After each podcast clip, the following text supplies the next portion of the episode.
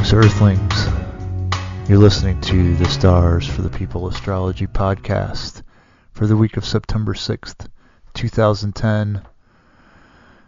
I'm your host, Astrologer DK Brainerd, extraterrestrial, possibly from the star system Arcturus. There are tall, stooped Arcturians that walk among us. Do we even know who they are? Most likely not and we probably don't need to. But it is still Mercury retrograde, and we're going to talk about that a little bit more this week. Mostly we're going to focus on the new moon in Virgo happening on Wednesday, September 8th, 2010 at 6:30 in the morning Eastern Time, which means Tuesday night is the big night for the new moon, the dark of the moon. Ooh, spooky. Yes. It's been one of those weeks here in the underground lair in somewhere in kind of suburban Detroit, Michigan. The lakes, lakes land, the lakes area. It got really cold a couple days ago. All of a sudden, I, I think the temperature dropped like 30 degrees. I mean, it was cold out there, and I didn't know what to do because I've been in New Orleans for five years, you know. And then I come up here and it's like everybody's complaining about the heat wave we're having. And I'm like, hey, this is pretty nice, you know. When's that heat wave coming? But then the cold, hard reality that fall is coming sets in. But actually, it's uh, you know, trying to be mellow about it, just like when you're living in the South, you know, especially the heat of New Orleans. By the time June rolls around, you know there's a time of reckoning coming. You're going to have to make your peace with the heat. Because if you try to resist it, if you try to fight it, it's going to get you. It's the same way with the cold weather up here, I guess. So, I've been trying to take a positive attitude towards it. And, um, it's interesting the uh, the change in the I don't know if it's the temperature or the smells seem to get crisper as fall sets in. Really um, triggering lots of memories. You know, and it's Mercury retrograde, and that's what we're supposed to be doing in Mercury retrograde, looking back anyway. So that's been a kind of fascinating confluence for me. Sometimes I'm walking around the neighborhood, you know, taking the little kid for a walk strapping him to the chest where his cries or his cries for help and milk are muffled. Passers-by look over and say, "Oh, what a cute little baby. He looks so sleepy." I'm like, "Yeah, that's 'cause he's just screamed himself into a catatonic stupor, but don't worry, lady, he'll be back." But you know, we're walking around the neighborhood, and sometimes the I don't know, man, the smells are just uh that crisp fall air and smelling the trees. I love the trees here. Love the big old oak trees and the cottonwoods and the maples. And um, it just almost brings me to tears, and I don't know what I'm remembering. If it's just maybe a feeling state from being younger, you know, the innocence of the childhood years, and then of course all the pain and suffering too. It's all one big bag. You know, and that's one of the things I want to talk to you about this week is that there's always something, isn't there? Just admit it to yourself. You'll feel better. I'm going to give you a few seconds. Go ahead, admit it. There's always something. There's no place that you're going to get to where everything is, you know, floating fairies and uh, rainbow colored bubbles and pink frosted cupcakes for all eternity. You know, probably even when we go on to the next realm, there are challenges.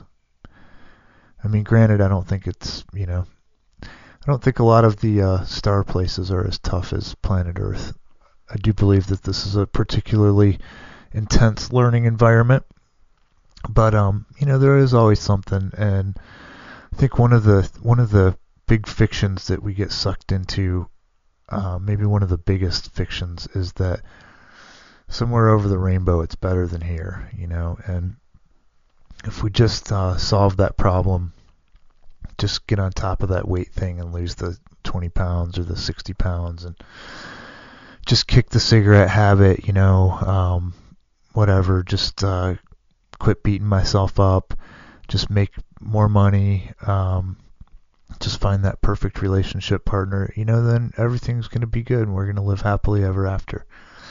And they sell us an awful lot of pills and an awful lot of uh, cupcakes and um, clothes and new cars that we don't need and you know new TV sets and and more pills and doctor visits and all kinds of good stuff just based on that one fiction alone one big old fat Walt Disney falsehood you know that if we just do the right thing if we just meet the right person if we just try hard enough and and wish hard enough and um you know that eventually that person or that thing is going to show up in our life and uh, we'll all live happily ever after but here's the paradox we can live happily ever after. It's just that living happily ever after doesn't mean that our problems disappear. As uh, Stephen Gilligan, um, one of my, I've just a great teacher that I've been so privileged to to learn from. He said that you know when you start doing the generative trance work to work on an issue, so I, I kind of called my version of that the whole mind process because you go into a level of the mind where, um, you know, when you get into the alpha level and the theta level of the mind with conscious awareness, then you're kind of making this bridge between the two hemispheres of the mind or the two thinking styles of the of the brain mind area. And Stephen Gilligan said, you know, when you take a uh, your problem into that state repeatedly, sooner or later you're going to find that one of two things happens. Sometimes, he said, the problem miraculously disappears. And that's great. Isn't that wonderful when that happens? And I've experienced that happening from doing the whole mind work. It's pretty amazing. Sometimes it just goes away. You hit the vein of gold, you know, you, you get to the you get to the root and you have that awareness and boom, it's gone. But he said, you know, the other thing that happens more often is that you still have the problem, you just don't care about it anymore. You just don't care about it so much. And so there's the paradox is that we really can become happy people. But that doesn't mean that we're happy all the time. That doesn't mean that when Mercury's retrograde you know, and this is, I think a lot of us would agree this has been a particularly intense one, and I want to talk to you about the new moon in just a couple minutes because that could ratchet up the intensity a, a little bit more in kind of a weird way. But you know, it doesn't mean that when uh, Mercury's running you around in circles and and your schedule's falling apart and everybody's stressed out and you're feeling it and they're feeling it, it doesn't mean that you have to like that as Stephen Gilligan would say again, Stephen Gilligan, this one's for you. This podcast goes out to you, Doctor. Um, and isn't that wonderful to know that you don't have to like it? But you don't. The thing that really puts us in the happily ever after zone, in the zone of enlightenment, is that we accept what's going on in the present moment and we accept that we don't like it. But we can do that without making a story about how I have to get out of this present moment and into this imaginary future place where there are no more problems. There's nothing for me to overcome anymore. There's nothing to to struggle against. You know, everything's perfect, everything's vanilla or everything's uh, sugar coated or whatever. You know, that's the falsehood. And so we can just instantly shift into happily ever after mode by recognizing that we're not going to be that happily ever after doesn't mean that, you know, there are no more challenges. And I do think that's a wonderful thing to know. Um, I've been spending some of this Mercury retrograde looking back, I'm actually going through an old filing cabinet because I need filing space. And uh, I've been going through, you know, looking back at some old artistic projects and that some of the things that you know that I was thinking about and working on six or seven, eight years ago, and um, I guess maybe even longer than that, nine or ten years ago. You know, and to seeing how much of a place of struggle I was in, and that was you know a necessary part of of the journey for me, and and there will be more struggle in different ways. You know, I'm sure. Um, as Jim Morrison said, no one here gets out alive. You know, and and I feel like, in an ego sense, you know, we're going to keep coming back and keep doing this until we see through the the falsehood of um, that false idea that we're not perfect and that if only we were perfect, you know, everything would be okay. Because we really are perfect and everything really is okay. And the only thing that keeps us from being okay is demanding that life be somehow different than it, than it is. And looking back, I've been able to see just how much in a place of um, demanding that life be different I was trapped in for so long. And um, wow, you know, I can look back now. Enough time has passed, I guess, that I, I can look back now and say, wow, how courageous you were, my brother. You know, to keep going, to keep struggling and, and trying to learn and trying to better yourself, trying to move forward, trying to understand why your mind was such an unhappy place.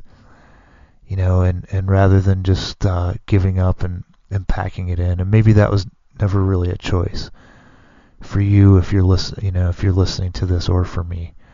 I think some of us, our our path is that's not in the path. You know, if we make that choice, then we're kind of airlifted out of here in one way or another. But um, it's been an interesting time of looking back at those those periods and just um, being able to extend some love back into the past. You know, and and also recognizing that um, all of the work that we do, it really, you know, it really does pay dividends over time. And and um, this new moon that's coming up on Wednesday, you know, it kind of doubles the energy of the Mercury retro- retrograde in a way, um, in the sense that Mercury retrograde turns the mind inward and backward in time. So rather than doing what we like to do in our kind of uh, heroic ego dominated culture, which is always more, better, faster, further, higher, you know, onward, onward and upward. Mercury forces us to slow down and to look within and, and to say, um, you know, what's going on in a deeper level? Um, how are my mind, how are my thoughts creating what I'm experiencing in the world? And what happens if I take three or four weeks out of time and look at the, you know, the the programming level of the mind that's creating what I'm seeing on my desktop, which would be the the manifest world of appearances. And new moons are, are in some ways are a similar kind of energy in that the the life energy is um, is ebbing or waning at at the new moon. So we have a cycle of experience that's coming to a close, and the energy's sort of winding down.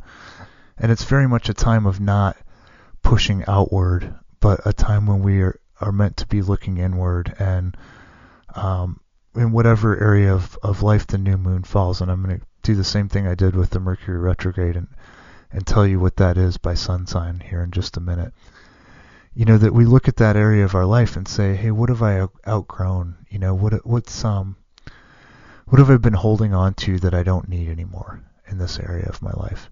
And that might be a pattern, you know, of thinking. It might be an old emotional wound.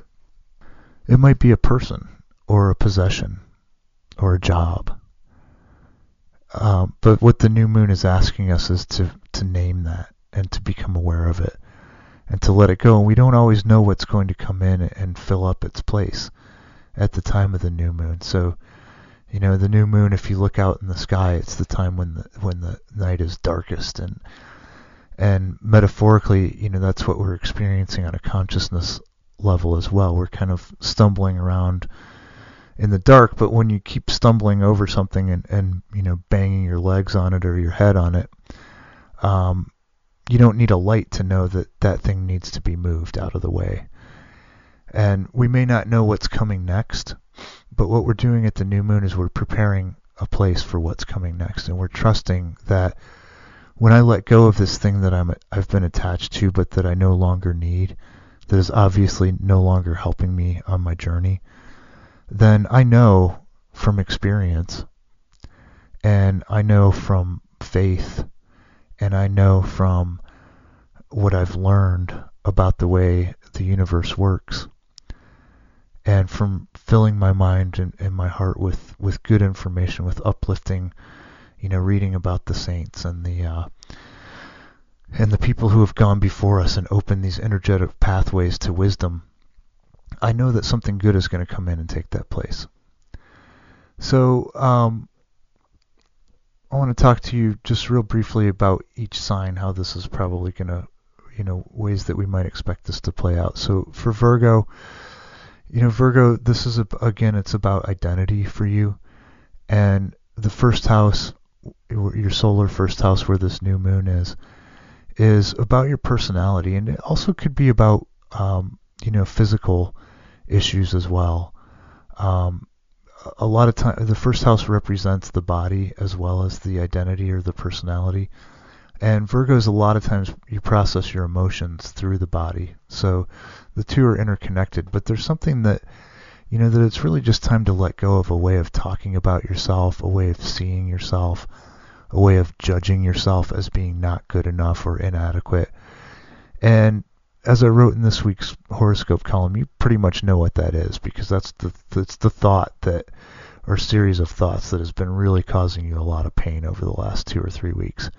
So use this new moon as a, as a way to ritually uh, go ahead and let that go. Uh, Libra, the new moon is in your 12th house.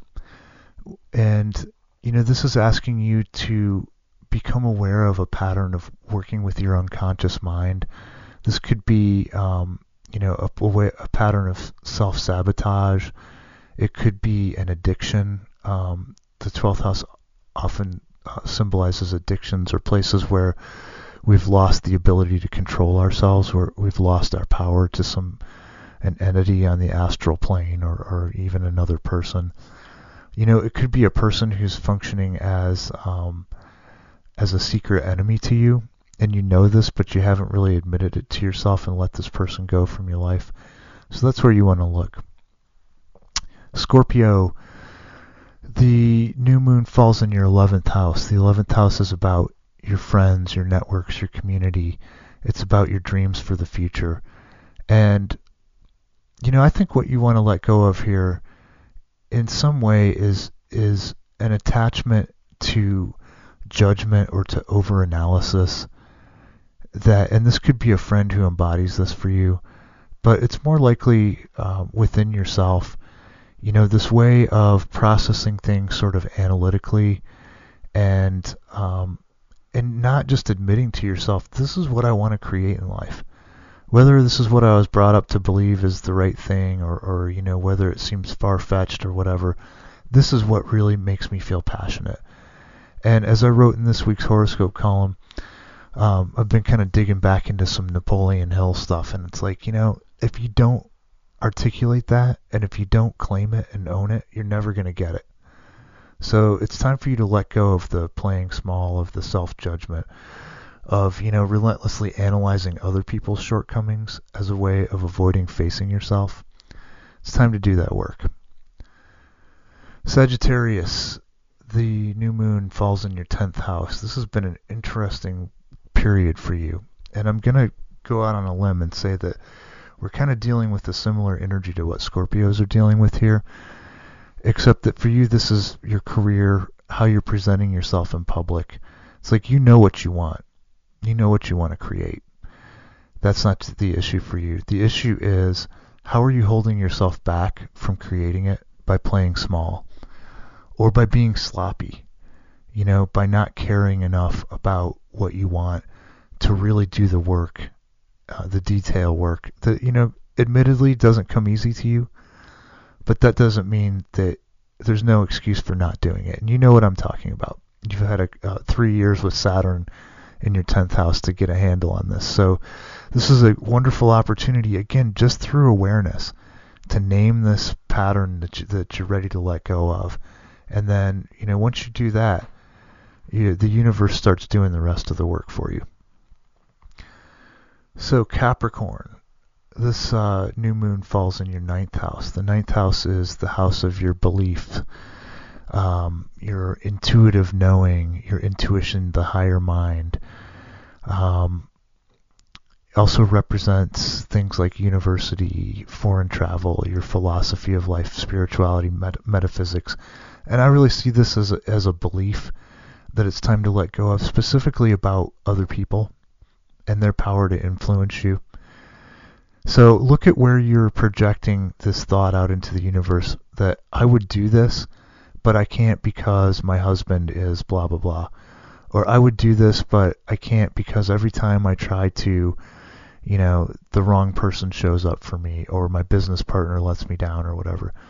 This is an opportunity for you to see into the root of that pattern in your own mind, your own heart, and turn that energy around for yourself.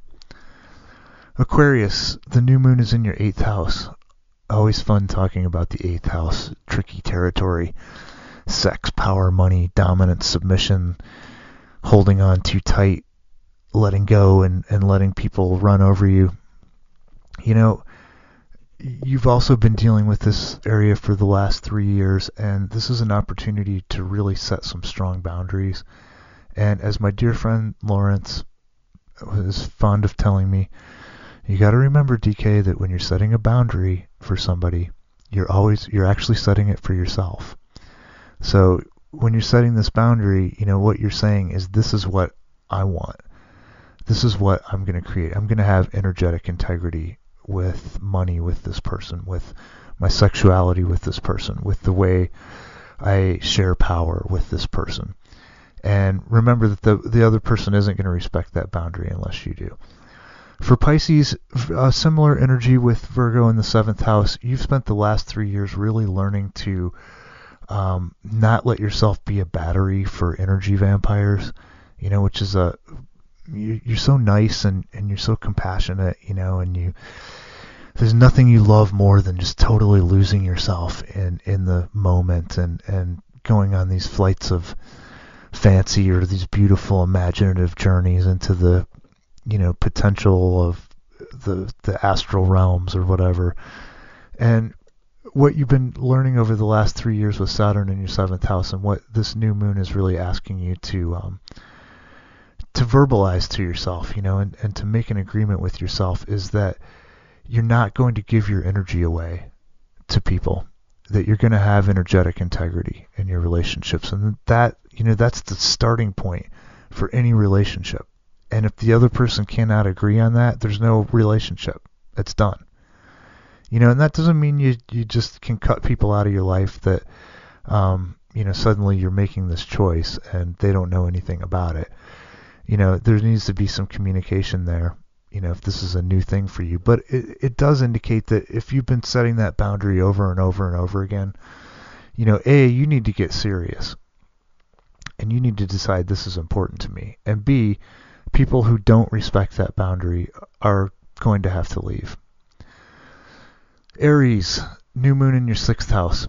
The way I'm seeing this is that you're looking back at a time, and you know, you may not have had it all together at this time in the past, but there's a time in the past where your workflow was really humming and you were taking care of your body, you were eating well, and what you're looking for over the next, you know, 10 or 15 years is there's so much opportunity for you to really step up in the world and be a leader, but there's also a lot of pressure on you, you know, a lot of responsibility. And in order for you to step up to that plate, you know, to step up to the plate and really, really make a solid connection and, and um, help the team and, you know, help your team and, and our team as a bigger entity, you need to be in the best shape of your life. You know, you need to have, you need to be managing your energy. That's what the sixth house is about, is managing your energy so that you can do the things that you don't necessarily enjoy doing. Do those well, do them efficiently, and that sets the stage for you to be able to have the energy and the ambition and the passion available to do those things that really juice you and that really, um, you know, can help us in this huge world transition we're going through. Taurus, the new moon is in your fifth house. You know what? This is great news for you. And it may not be a whole lot of fun this week. I'm not saying that it will necessarily be unpleasant, but you know, again, new moons aren't generally the the happy schmappiest of times. But this is such a positive time for you because you've really struggled with your um, with your creative project, with bringing a creative project to fruition.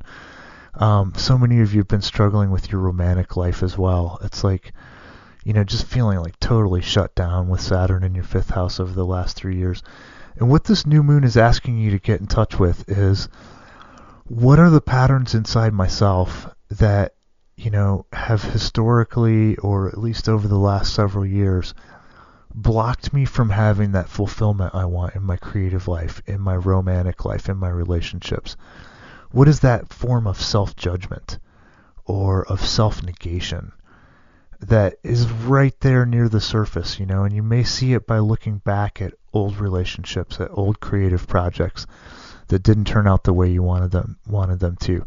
You're so close to it, you know, so so really spending some time and, and tuning into that and and naming that is just such a huge step toward letting it go and then, you know, being able to be open in the next year or two to seeing those creative pros- projects flourish, to having that romantic connection that you've been longing for. Gemini, the new moon is in your fourth house. You're probably sick and tired of hearing me talk about emotional patterns that come from family. Some of you may actually um, move, you know, in the next month or so with under this energy. But you know, on a deeper level, it is about your emotional patterns. It's about what you learned in childhood, um, there can be a tendency to rationalize your emotions and, rather than just feeling them. And, it, you know, it's just so much quicker to just feel them and get get through it. So I want to encourage you to tune into that and, and make that big next step for you. Cancer. The new moon is in your third house, thoughts and communication. You know, you are a mental person. As emotional as you are, you're also kind of like the mental brain person. And this is a chance for you to recognize that thoughts are things. And again, you've been working on this very, very diligently over the last three years. I feel like this is an opportunity for you to, to just become aware of one big mental bugaboo, a way of really just, um, you know, really just making unnecessary negatives out of your experience by the way that you you habitually kind of um, badmouth yourself or badmouth life, whether whether it's out loud or whether it's just in your head. And just becoming aware of that pattern is the first step toward letting it go and and moving on to much more positive thought patterns. Leo, last but not least, my dear Leos, um, it's all about money again. You know, and one of the things I think that you can really tune into this week with this new moon is looking back at just how much better you've gotten about money and just how much better your thoughts are about um, you know that that money is not a bad thing that having money is not a bad thing and really that money is not that hard to get. You know and there are some things that you can still get better at as far as minding the details and really just paying attention to your money. But you've come a long way in the last three years, and this is an opportunity for you to really, um, you know, set your intention for the coming years and say, hey, I, you know, I pretty much know what it takes to have what I need to be in a state of abundance, to make the money that I need, so that I can be my creative, sunshiny, um, you know, brilliant self that brings so much happiness and joy to the world.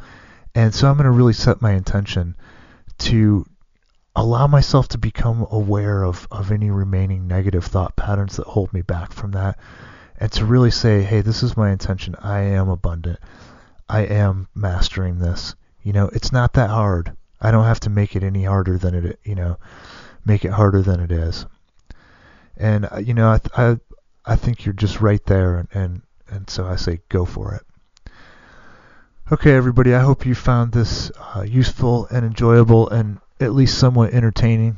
We're right at 30 minutes, so I'm going to let you go until next week. This is astrologer DK Brainerd saying, May you go with the stars.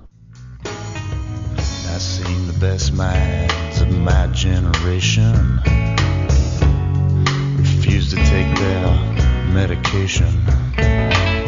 Your electroshocks, your chemical pills,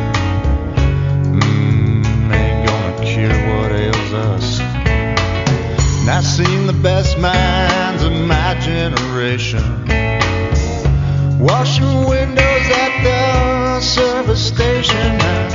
The beat